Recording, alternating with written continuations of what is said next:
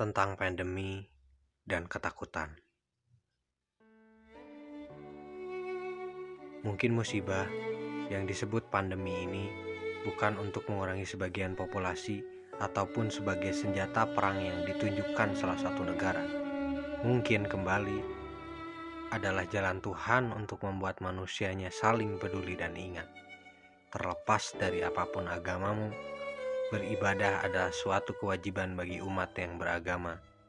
Tuhan dan kepercayaan kita boleh berbeda, namun kita tetap sama. Dilahirkan dengan susah payah oleh seorang ibu yang berjuang hidup dan mati.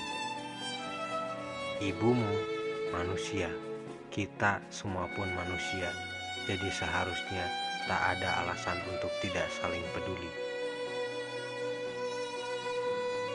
Hentikan berburuk sangka dan membunuh perasaan mereka yang sedang risau.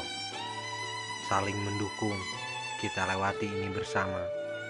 Yakin ini semua akan usai dengan segera. Cepat sembuh manusia, bukan dunia.